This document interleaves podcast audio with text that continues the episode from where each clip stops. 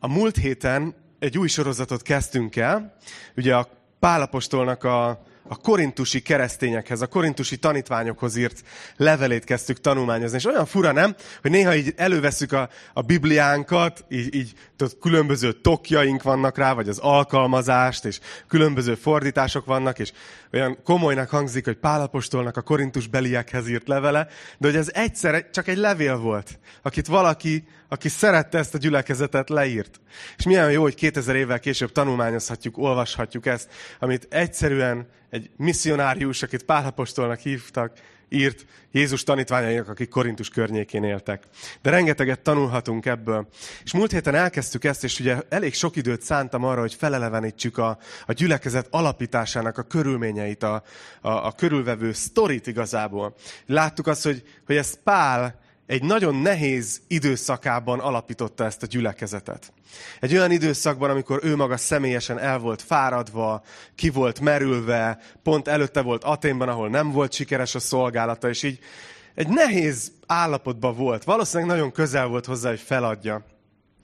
És ehhez képest az egyik legnehezebb területre érkezik Korintusba, ami egy gazdag város volt, egy erős város volt, ilyen, ilyen nyugdíjas római katonák, alapították, és egyébként nagyon nagy kereskedelme volt, rengeteg pénz, és emellett nagyon okos volt Korintust. Tényleg olyan, mint a mi korunk, hogy ilyen nagyon élvezték az ilyen filozófiákat, az ékes beszédet, a, a bölcsességet, és majd látjuk ebben a részben visszaköszönni ezeket. De ők nagyon nagyra tartották a tudást. És emellett nagyon nyitottak voltak, nagyon toleránsak és nagyon erkölcstelenek. Tehát ez, ez a korintusi gyülekezet, és talán érezzük, hogy oké, okay, 2000 éve íródott, de ez nagyon a mikorunknak is szól. Nagyon modern ö, város volt Korintus. És elképzelhetjük, hogy oda megérkezik ez a misszionárius, aki beteg, el van bátortalanodva, és ráadásul a korintusiak szemében ő egy képzetlen, ráadásul egy zsidó, aki, a, aki a, egy, egy leigázott római provinciának a, a polgára. Szóval ez a, ez a projekt nem kecsegtetett túl nagy sikerrel. Mondjuk, maradjunk ennyibe. És mégis Isten úgy gondolta, hogy ő itt alapítja meg az egyik legnagyobb gyülekezetet. És ezt olyan jó látni, hogy nem azért, mert Pál toppon volt, hanem éppen annak ellenére, hogy nem volt toppon. És láthatjuk ebből Isten szívét is egyébként, és erről is beszéltem egy kicsit múlt héten. Hogy tényleg olyan Istennek a szíve, hogy minél nagyobb a bűn egy helyen, minél gázosabb a helyzet, ő annál inkább azt mondja, hogy itt kegyelemre van szükség. Itt kell az evangélium, ide kell egy gyülekezet. Ide kell, hogy az én munkám menjen előre. És beszéltem erről múlt héten nektek, hogy, hogy ugyanilyen korban élünk, hogy ha körbenézünk, elég sok olyan folyamatot látunk, elég sok olyan tényezőt látunk, amire azért így húzzuk a szánkat, hogy így azért ez, ez durva. De beszéltem arról, hogy szükség van olyan keresztényekre a mai korban, akik körbenéznek a világban, és nem undorral néznek körbe. Nem úgy néznek rá, ú, ez a világ olyan gáz, hogy inkább bezárkózunk a mi kis keresztény körünkbe, és mi ebben nem veszünk részt, hanem olyan keresztényekre, akik szeretik az embereket, akik imádkoznak az emberekért, és látják bennük Isten képmását. Még akkor is, ahogy John Stott fogalmazott, amikor ez a képmás eléggé eltorzul. De ott van. De ott van. És átnéztük az első kilenc verset múlt héten, és Pál nagyon bátorító ezzel a gyülekezettel. Úgy szólítja meg őket, hogy az Isten gyülekezete vagytok. Azt mondja, hogy elhívott szentek vagytok. Hogy kegyelem nektek és békesség, és azt mondja, hogy hálát adok értetek Istennek, azokért az ajándékokért, amik megvannak nektek, azért a bölcsességért, amit, amit megkaptatok, és, és azért durva, hogy Pál ennyire pozitív, mert beszéltem erről is egy kicsit, hogy ez egy nagyon gázos gyülekezet volt. Tehát konkrétan az a büszkeség, az az erkölcsi szabadosság, ami Korintust jellemezte, az ben volt a gyüliben is. Tehát egy, egy nagyon nehéz helyzetben lévő gyülekezet volt, és ráadásul megkérdőjelezték Pál tekintélyét. Tehát aki alapította a gyülekezetet. Most képzeljétek el, hogy itt öt év múlva én mondjuk nem lennék itt, és megpróbálnék így visszajönni, és így itt azt mondaná a gyülekezet, hogy hagyjál már ki ez. Tudod? És ők így, így viselkedtek Pállal, nem, nem fogadták őt el. És Pál nekik ír, és azzal kezdi, hogy az Isten gyülekezete vagytok, szentek vagytok, kegyelem nektek és békesség. Hálás vagyok értetek. És honnan ez a, honnan ez a pozitív dolog? És hát láttuk abban az utolsó két versben, amit tanulmányoztuk, hogy Pál azt írja, hogy, hogy mert hűséges az Isten, és biztos vagyok benne, hogy ő fedhetetlené fog tenni titeket Jézus Krisztus napjára. Tehát, hogy Pálban ott volt ez a, a nem is volt benne a jegyzetemben, de kitaláltam közben ezt a, ezt a fogalmat, ez a szent lazaság, hogy ő látta a korintusi problémákat. De mégis azt mondta, hogy én bízok az Istenbe, hogy ő elég nagy. Majd megoldja. Látom, milyen gázosak, de majd Isten, elvég és az Isteni a gyülekezet, szóval majd ők aggódjon ő emiatt, és majd ő véghez viszi a munkáját. Volt benne egy ilyen, egy ilyen szent lazaság. És most pedig tovább fogunk menni, úgyhogy ha van nálatok Biblia, akkor légy nyissátok ki, vagy az alkalmazást az 1 Korintus 1-nél, és a tizedik verset fogjuk elkezdeni venni, és látni fogjátok, hogy Pál elkezdi elővenni azokat a témákat, amelyekkel kapcsolatban a korintusiaknak helyre igazításra volt szükségük. Tehát, hogy ebből is látjuk amúgy, hogy egy durva levél lesz, hogy máskor azért Pál legalább az első fejezetet azzal tölti, hogy dicséret, pozitivitás, ima. Itt is rakott, de csak 10-9 versig jutott, a tizediknél jön a, jön a fekete leves, de hozza ezt a témát, és és amit látnunk kell viszont ezzel kapcsolatban, még mielőtt belevágunk, és ez szerintem nektek is hasznos lesz a keresztény életetekben, és ezt nagyon szeretném a szívetekre helyezni, hogy még akkor is, hogyha Pál most kemény dolgokat fog mondani, akkor is előtte oda tette ezeket a pozitív dolgokat. Akkor is előtte azt mondta, hogy szentek vagytok, Isten gyülekezete vagytok. És erről az alapról indítja a helyre tenni való dolgokat.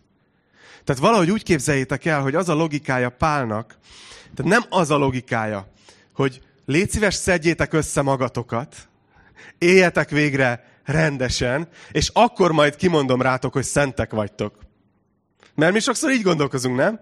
Hogy nézel, milyen döntéseket hoztál? Mi van, ez a 2021-es évedet is valaki végignézni? Á, hát nem tudom, hogy szent vagy-e. Hanem Pálnak az a logikája, hogy szent vagy. És bátorítja őket, hogy éljetek is úgy. Éljetek is úgy.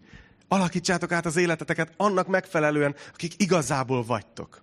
És egyébként ez a nagy meggyőződésünk itt is ebben a gyüliben, hogy, hogy ezért próbálunk bátorítóan tanítani, és hangsúlyozni a, a kegyelmet, és azt, hogy Isten kinek lát titeket. Mert ez az, ami miatt azt tudod mondani utána, hogy ó, tényleg én ez vagyok, én Isten gyermeke vagyok, engem megváltott, szeret.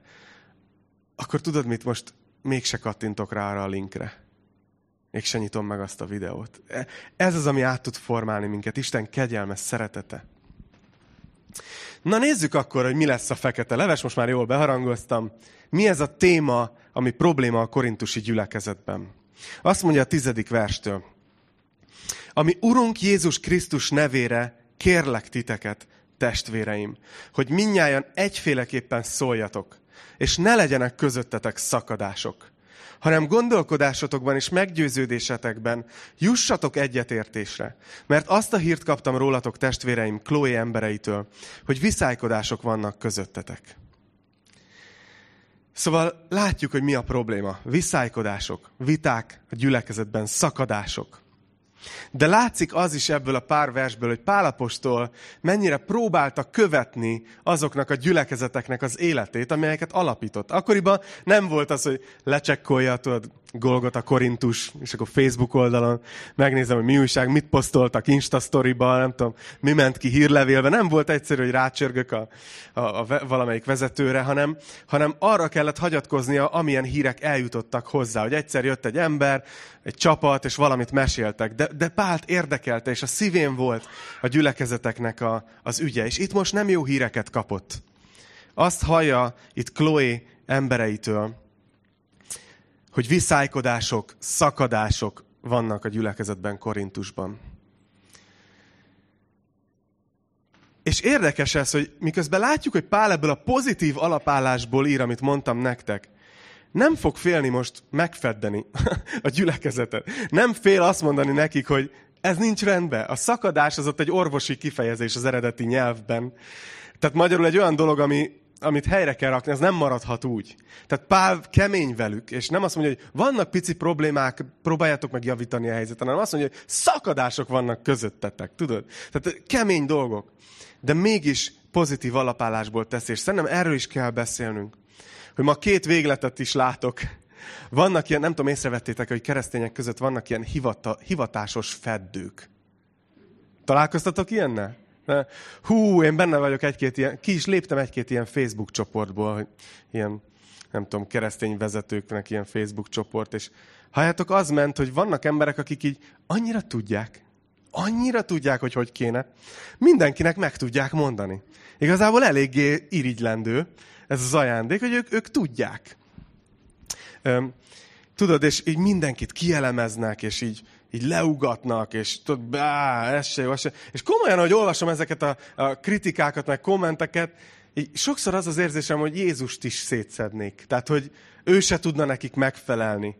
És amúgy az is általában a közös ezekben az emberekben, hogy azért, ha utána nézel, úgy nagyon semmit nem tettek le az asztalra. Tehát, hogy volt már olyan, hogy én is mondtam valakinek, hogy próbáld már meg. Tehát próbáld már meg jobban. És szeretnéd, kicsit így helyettem, gyere. Tudod, de van a másik véglet is, amikor valaki azt mondja, hogy semmi negatívról, semmi, nem szabad a problémákról beszélni, csak pozitív, mert, mert és ilyet is hallottam keresztények között, hogyha kimondod a, a negatívat, akkor a szavaidnak a teremtő ereje megerősíti, hogy az legyen. Ezért csak az áldás, csak a pozitívat. Marhaság. Tehát nem működik. Látjátok, itt van Pálapostól, szerintem ő rendben volt keresztény teológiával, és elkezd arról beszélni a Gyülinek, hogy szakadások vannak közöttetek, ezzel szembe kell nézni. Helyre kell rakni. De mégis nézzétek meg, hogy hogy teszi ezt Pál. Hogy, hogy kritizálja a gyülekezetet. Egyrészt úgy kezdi, hogy kérlek titeket. Nem azt mondja, hogy tivadar, állj! Nem utasításként, nem parancsként mondja, hanem azt mondja, hogy kérlek titeket. Érzitek a szívét, hogy egy kérést fogalmaz meg. És azt mondja, hogy a mi Urunk a Jézus Krisztus nevében. Tehát, hogy, hogy azt mondja, hogy én, mi, én veletek vagyok, mi egy csapat vagyunk, a közös Urunk Jézus Krisztus. Azért kérlek titeket. És utána hozzáteszi, hogy testvéreim. Pál nem azt mondja, hogy én a názáreti Jézus Krisztus apostola utasítalak titeket, hogy le, ne legyenek szakadások, hanem azt mondja, hogy, hogy ami Urunk Jézus Krisztus nevébe kérlek titeket, testvéreim. Ez a, ez a szíve. Így beszél hozzájuk. Na nézzük ezt a problémát. Az a probléma a korintusi gyülekezetben, hogy szakadások vannak a gyülekezetben. Klikkesedés, vitatkozás, egyik oldal, másik oldal. Olyan jó, hogy ezek 2000 éve ilyen problémák voltak, ma már nem tudom, mit fogunk tudni kezdeni ezzel a tanítással. Hát az a baj, hogy ezek a dolgok ezek nem, nem tűntek el annyira a kereszténységből. De nézzük meg, tanulni fogunk abból, hogy min vesztek össze. Mi van a központjában a korintusiak között a nézeteltérésüknek? Nézzétek a 12. verset. Azt mondja Pál, hogy úgy értem ezt, hogy mindenki így beszél közöttetek. Én Pálé vagyok. Én Apollósé. Én Kéfásé. Én pedig Krisztusé. Szóval látjuk, hogy Pál fölhozza, hogy ez a gyülekezet, ez legalább négy részre volt szakadva.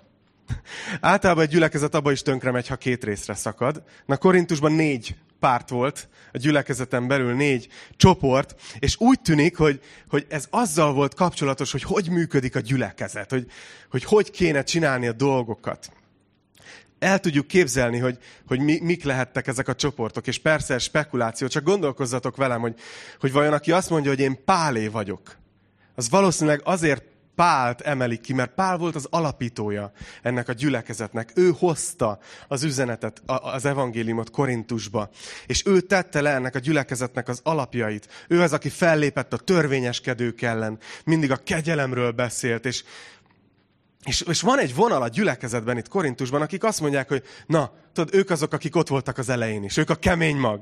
Akik még Pál emberei, akik még ott voltak, amikor Pál volt a pásztor. És, és így azt mondják, hogy mi azok is maradunk. Jöhetett itt valaki új, meg ugrálhat itt mindenki, de mi régi, vonalas, pálapostolos emberek vagyunk. Aztán ott van egy másik csoport, akik azt mondják, hogy mi apollósé vagyunk. Na, Apollósról azt kell tudni, hogy ő volt a gyülekezetnek az új pásztora, neki adta át Pál a munkát. És ő egy alexandriai zsidó volt. Alexandriában volt ugye a világ egyik legnagyobb könyvtára, az egyik legnagyobb intellektuális központ volt, ő onnan származott. Tehát valószínű, hogy az ő habitusa az egyébként a korintusiakhoz sokkal közelebb állt, mert ő ékesen szóló volt. Ő okos volt, tudott nagy ívű előadásokat tartani, amit szerettek a korintusiak. És volt a gyűliben egy réteg, akik azt mondták, hogy Pál, Apollós, az, az, az új ember, ő, ő, ő jól csinálja, ő, mi, mi, ő vele vagyunk.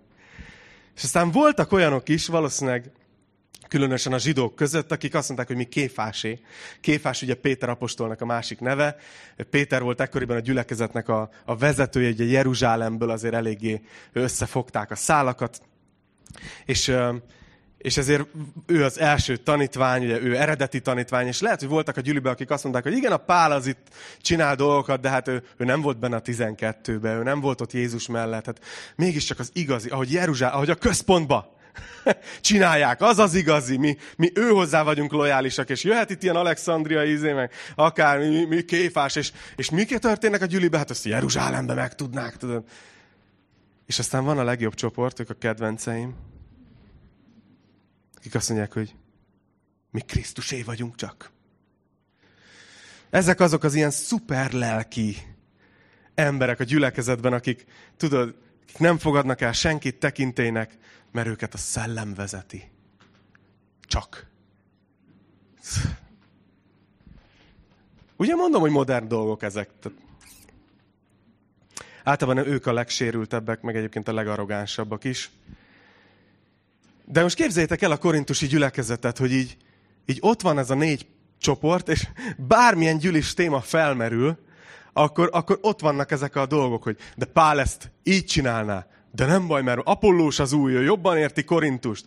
De ha ezt Jeruzsálembe megtudnák, akkor mi lenne? És akkor negyedik meg azt mondja, hogy majd ha a szellem nekem is kijelenti, majd akkor elfogadom, amit ti döntöttetek.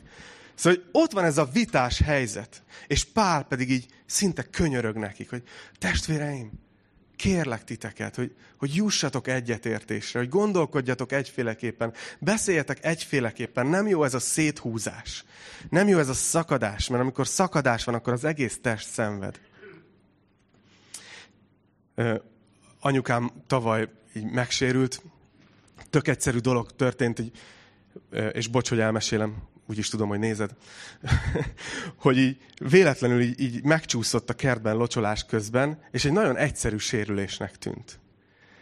De olyan szinten el, elnehezedett a helyzet, és, és elfertőződött, meg minden dolog történt, hogy végül heteket töltött kórházban, és, és az egész élete ö, szinte úgy megállt, ugye, amit betervezett, amit gondolt előre, hogy mit fog csinálni, stb. És ez egy olyan emlékeztető volt, hogyha a testnek egy pici része ott szakadás van, akkor az az egész testnek a működését befolyásolja, és leállítja, és meg tudja állítani. És talán ezért mondja azt Pál, hogy ne legyenek. Azt forrasszuk össze, az ott valahogy tegyük helyre, mert nincs rendben. És az egységről beszél itt a korintusiaknak. Széthúzásnak az ellentéte. És a következő versben meg fogjuk látni az egység titkát, de előtte csak egy, egy rövid gondolat erejéig hagyjáljak meg azon, hogy lehet, hogy itt ülsz most kis tartsán ezen az Isten tiszteleten, vagy nézed online, és azt mondod, hogy ó, hát most oké, okay, értjük, hogy ott ez volt a probléma, de ez hogy kapcsolódik hozzánk? Vagy miért olyan fontos, hogy a keresztények egy, egységbe legyenek? Miért? És tudjátok, azért annyira fontos, mert nem tudom, hogy belegondoltatok ebbe, hogy hogyha ti a halálotok előtt imádkozhatnátok egy utolsót, akkor, akkor valószínűleg a leges, legfontosabb témákért imádkoznátok, nem? És Jézus a halála előtt, az utolsó éjszakáján imádkozza a főpapi imáját. János 17-ben le van írva. És az egyik gondolat, amit nem egyszer említ meg, hanem újra és újra visszatér, az pont ez az egység. Azt mondja a János 17, 20-21-ben, hogy azt mondja Jézus, hogy könyörgök. Tehát nem, nem csak kérem, atyám, szeretném ezt is, hanem azt mondja, hogy könyörgök. Nem tudom, hogy belegondoltok, hogy milyen dolog az, amikor Jézus könyörög valamiért. És az, hogy miért, azt mondja a 21. versben, hogy minnyáján egyek legyenek. Ahogyan te, atyám, én bennem, és én te benned, hogy ők is bennünk legyenek. És elmondja, hogy miért ennyire fontos ez. Hogy elhiggye a világ, hogy te küldtél engem. Szóval, hogy konkrétan az, hogy a keresztények egységben vannak-e, az fogja eldönteni, hogy a világ elhiszi-e, hogy Jézus Isten küldötte.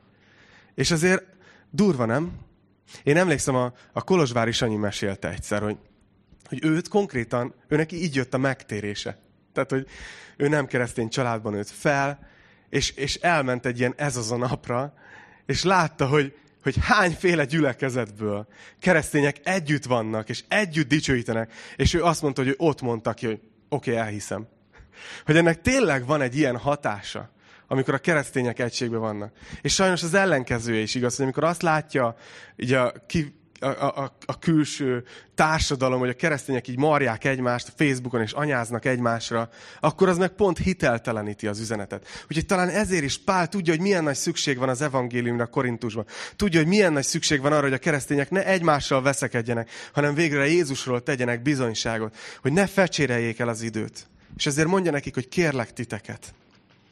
És tudjátok, még egy dolog, és itt látni fogjuk Pál megoldásában ezt is hogy amikor keresztények vitatkoznak egymással, ott van egy, van egy réteg a vita alatt, ami talán még nagyobb baj, mint maga a vita. És ez a büszkeség.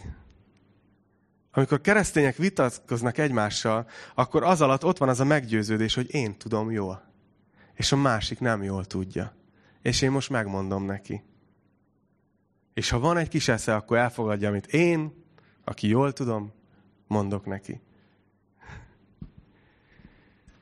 Tudjátok, va, magyar nyelvben, magyar nyelvben van, van egy ilyen mondás, hogy valaki okosra issza magát. Ismeritek? Amikor valaki ugye annyit iszik alkoholból, hogy már, már mindenhez ért. És az a helyzet, hogy ez meg tud történni, az is, hogy valaki okosra hiszi magát. Tehát, hogy már annyi ideje keresztény, hogy úgy érzi, hogy ő nála van az alfa és az omega. És Korintusban ez történt, hogy vitatkoztak egymással, és mindenki nagyon komolyan vette magát, mindenkinek volt véleménye, mindenki okoskodott. És figyeljétek meg, hogy ezért Pál hogy érvel nekik. Hogy próbálja őket helyre tenni. Azt mondja nekik, érezhető, hogy kicsit paprikás Pálapostól. Azt mondja a 13. versben, hogy hát részekre szakítható a Krisztus. Talán Pál feszítetett meg, Vagy Pál nevére keresztelkedtetek meg? Hálát adok az Istennek, hogy senkit nem kereszteltem meg közületek. Csak Kriszpuszt és Gájuszt. Nehogy azt mondhassa valaki, hogy az én nevemre keresztelkedtek meg. Igaz, megkereszteltem még Stefanász háza népét is, de rajtuk kívül nem tudom, hogy mást is megkereszteltem volna. Mert nem azért küldött engem Krisztus, hogy kereszteljek, hanem hogy az evangéliumot hirdessem, de ne bölcselkedő beszéddel, hogy Krisztus keresztje el ne veszítse az erejét. Na itt egy nagyon érdekes dolgot látunk, hogy amellett, hogy amúgy olyan jó látni, nem, hogy Pál is így ki tudott kelni magából, hogy gondoltátok volna, hogy van ilyen a Bibliában, hogy hálátatok az Istennek, hogy senkit nem kereszteltem meg közületek. Így áll a korintusiakkal. De, de egyben be pillantást enged ez a rész arról, hogy, hogy mi volt a, a, a szakadásnak a, a gyökerében. Hogy mit csúszott el. És most nagyon figyeljetek, mert amit most fogok mondani, nagyon könnyű lesz úgy hallani, hogy ez klisé. Hogy ja, aha, oké, okay, hallottuk ezerszer. De tényleg ez van a szakadások középpontjában. Hogy a korintusiak elfelejtették, hogy ez az egész Jézusról szól. Itt azt mondja Pál, hogy, hogy Krisztus keresztje elveszítette az erejét az, az ő életükben, ott a gyüliben. És tudjátok, az az érdekes, hogy a konfliktus valószínűleg nem Pál között, meg Apollós között, meg, meg, meg Péter között, meg főleg nem Krisztus között volt. Ők valószínűleg tökre úgy látták magukat, hogy mi egy csapat vagyunk, ugyanabban a munkában vagyunk. És, és ez azért mondom, mert sok vezetői figyelmeztetés van a Bibliában, de itt Korintusban konkrétan nem a vezetőknek szól ez a rész, hanem az emberek csináltak nagy ügyet abból, hogy melyik vezető vajon hogy gondolja, és egymásnak mentek ezen. Tehát az emberek szívébe fogalmazódott ez meg rávetítették ezt a különbözést a vezetőkre. És itt az emberek figyelmének a központjából kikerült a kereszt. Az, hogy Jézus engem megváltott. Hogy de jó, hogy Isten gyermeke lehetek. Már nem ez lelkesítette őket, már nem ez foglalkoztatta őket, hanem helyette az került a figyelmük középpontjába, hogy hogy kéne csinálni a gyülit, hogy kéne ez a vezető miért így dönt, az a vezető miért így hír, hogy kontextualizálja Apollós az evangéliumot. Tudod, Kéfás meg azt se tudja, mi ez a szó. És ez foglalkoztatta őket, és, és lassan a kereszt helyére bekerült a gyülekezet.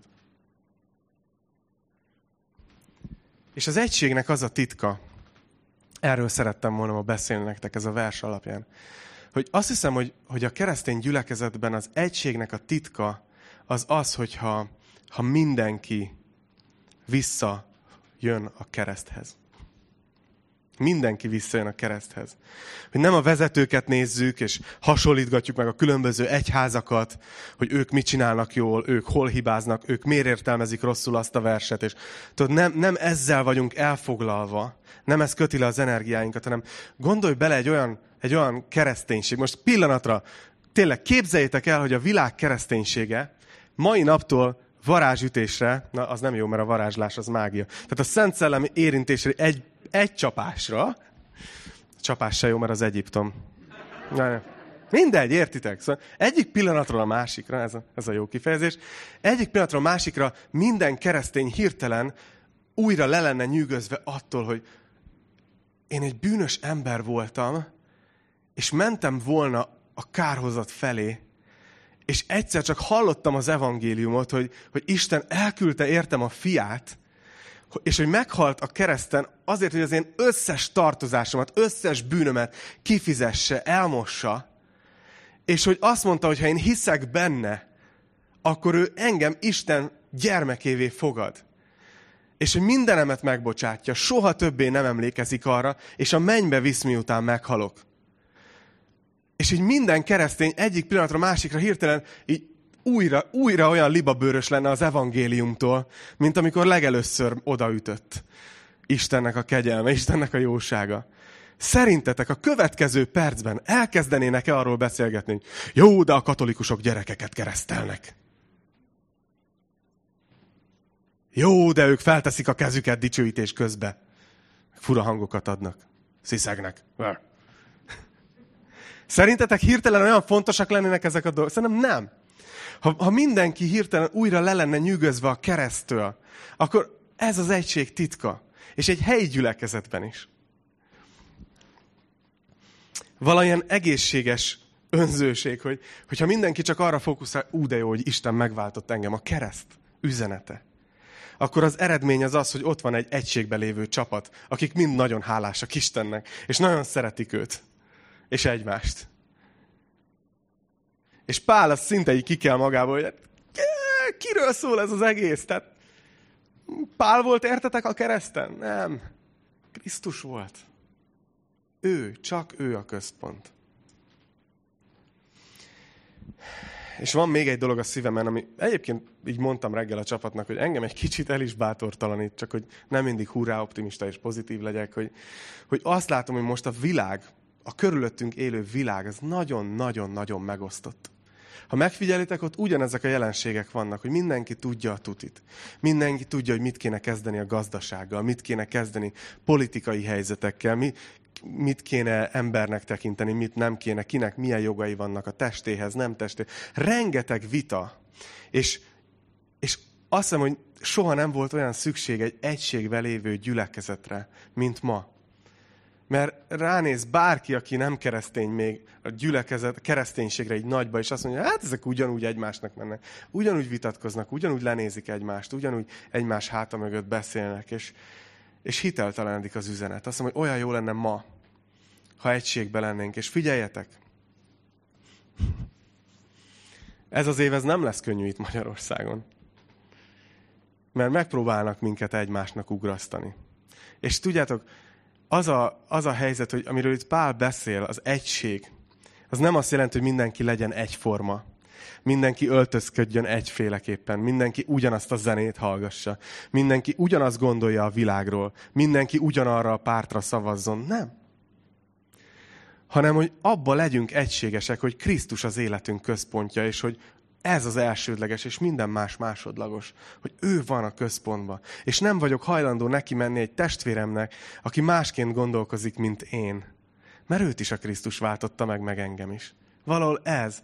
Azt mondja, hogy olyan szükség lesz erre 2022-ben. Azt mondja Pál, és itt elkezdi húzogatni a cicabajszát a korintusiaknál, akik nagyon nagyra tartották a bölcsességet, az okosságot, azt, hogy ők milyen hatalmasak és erősek. Azt mondja, hogy mert a keresztről szóló beszéd bolondság azoknak, akik elvesznek, de nekünk, akik üdvözülünk, Isten ereje.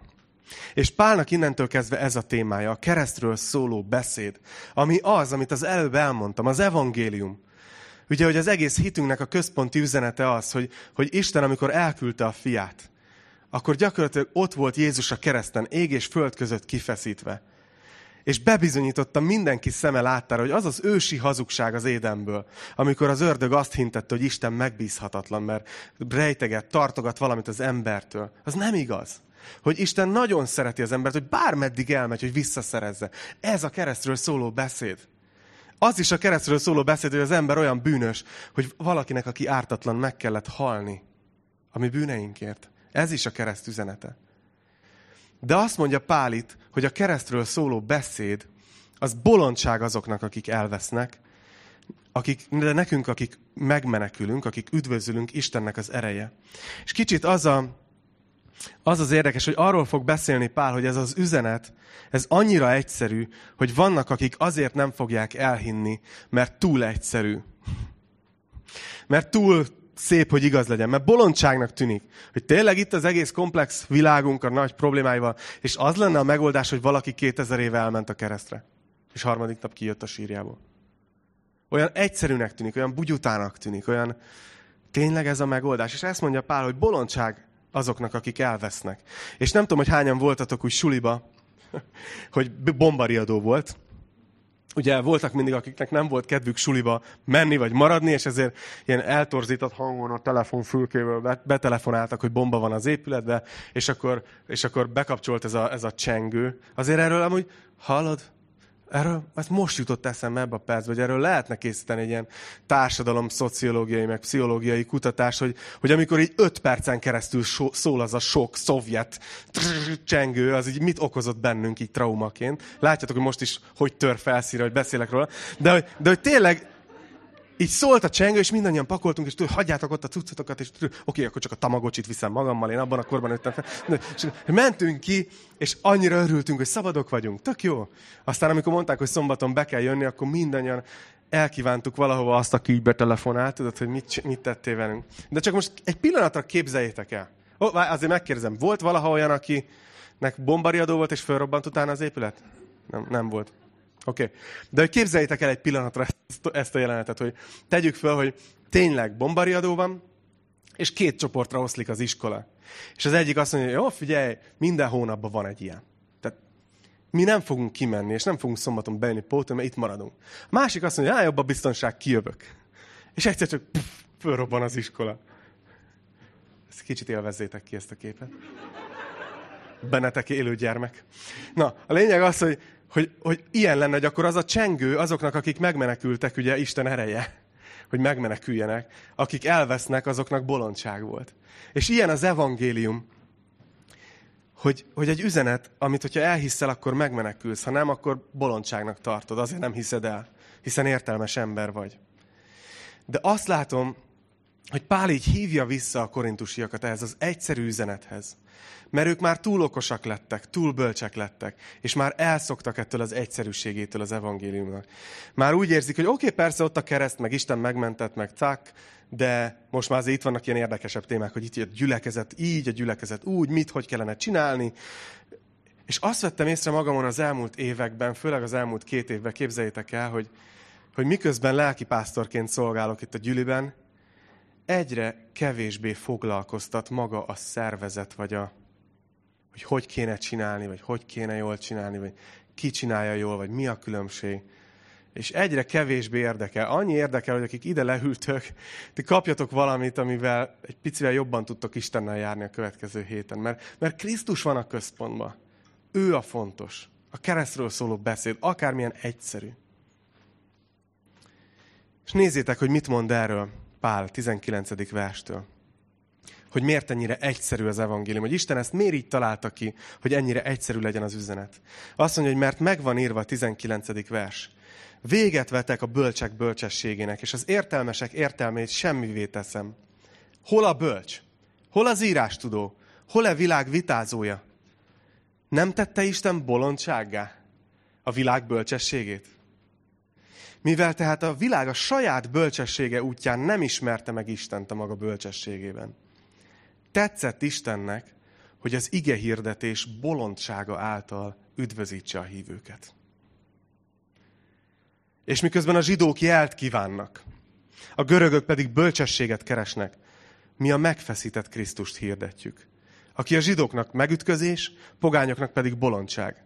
De maguknak az elhívottaknak, zsidóknak és görögöknek egyaránt az Isten ereje és az Isten bölcsessége.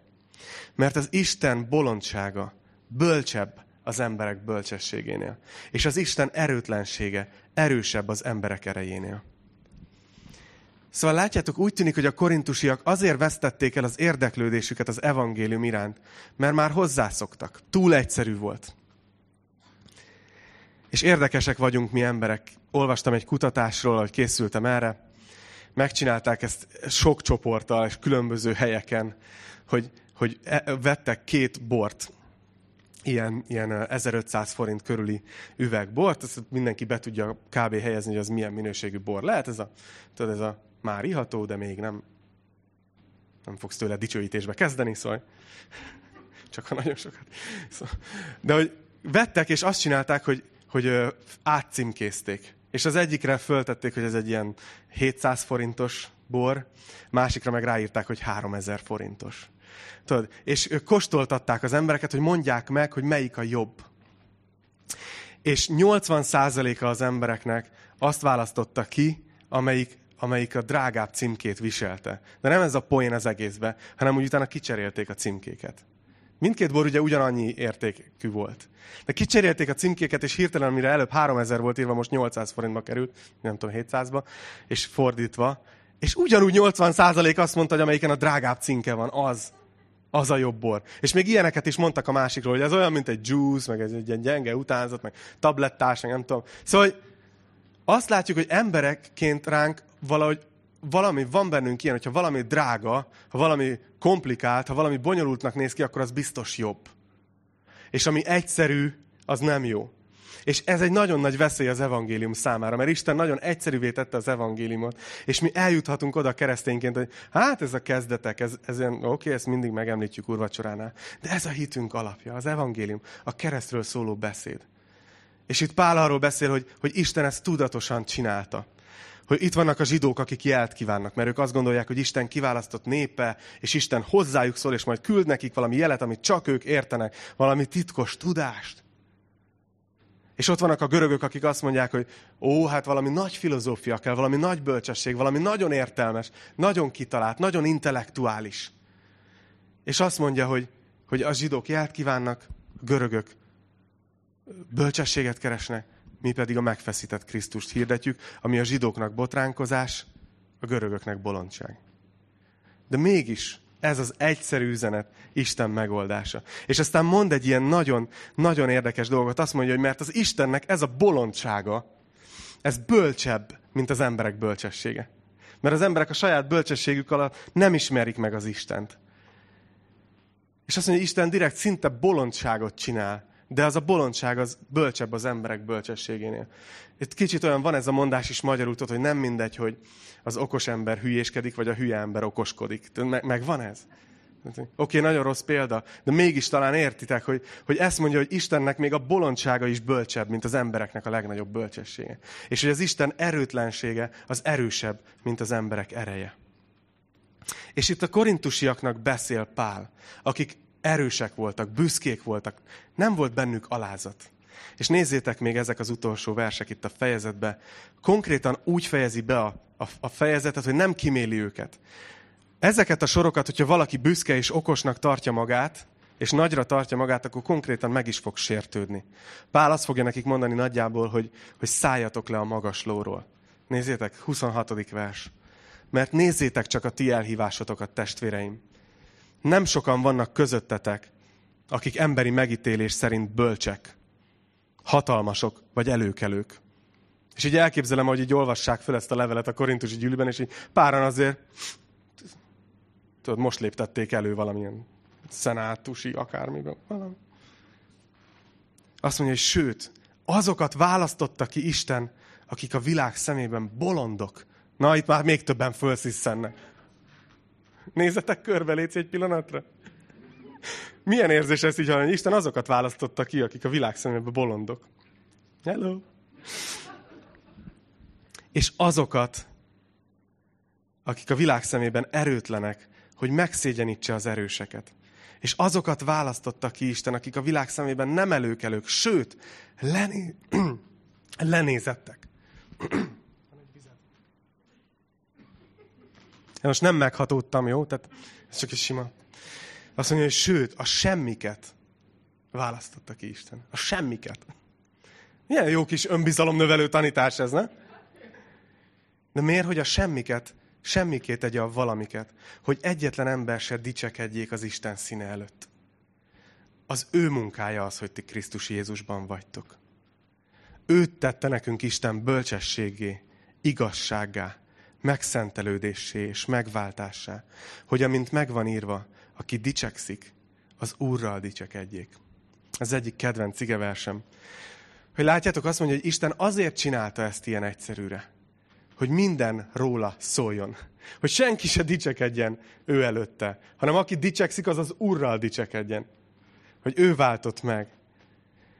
Hogy ez az, és ez, ezzel kezdi, és még elővesz majd Pálapostól egy csomó témát itt a korintusi levélbe, de ezzel kezdi, hogy helyre rakja a korintusiakat, hogy ne gondoljátok magatokat nagyra, hanem legyetek alázatosak. Hogy nem baj, ha dicsekedtek, de csak az Úrral. Mert egyébként nem nagyon van mivel. Hiába érzitek azt, hogy lenne. És akkor hirtelen nem is kell annyira okoskodni. Nem kell annyira lenézni a másikat, aki másképp gondolkozik, mint te. Hanem alázd meg magad Isten keze alatt. És milyen szép ez a mondat, nem?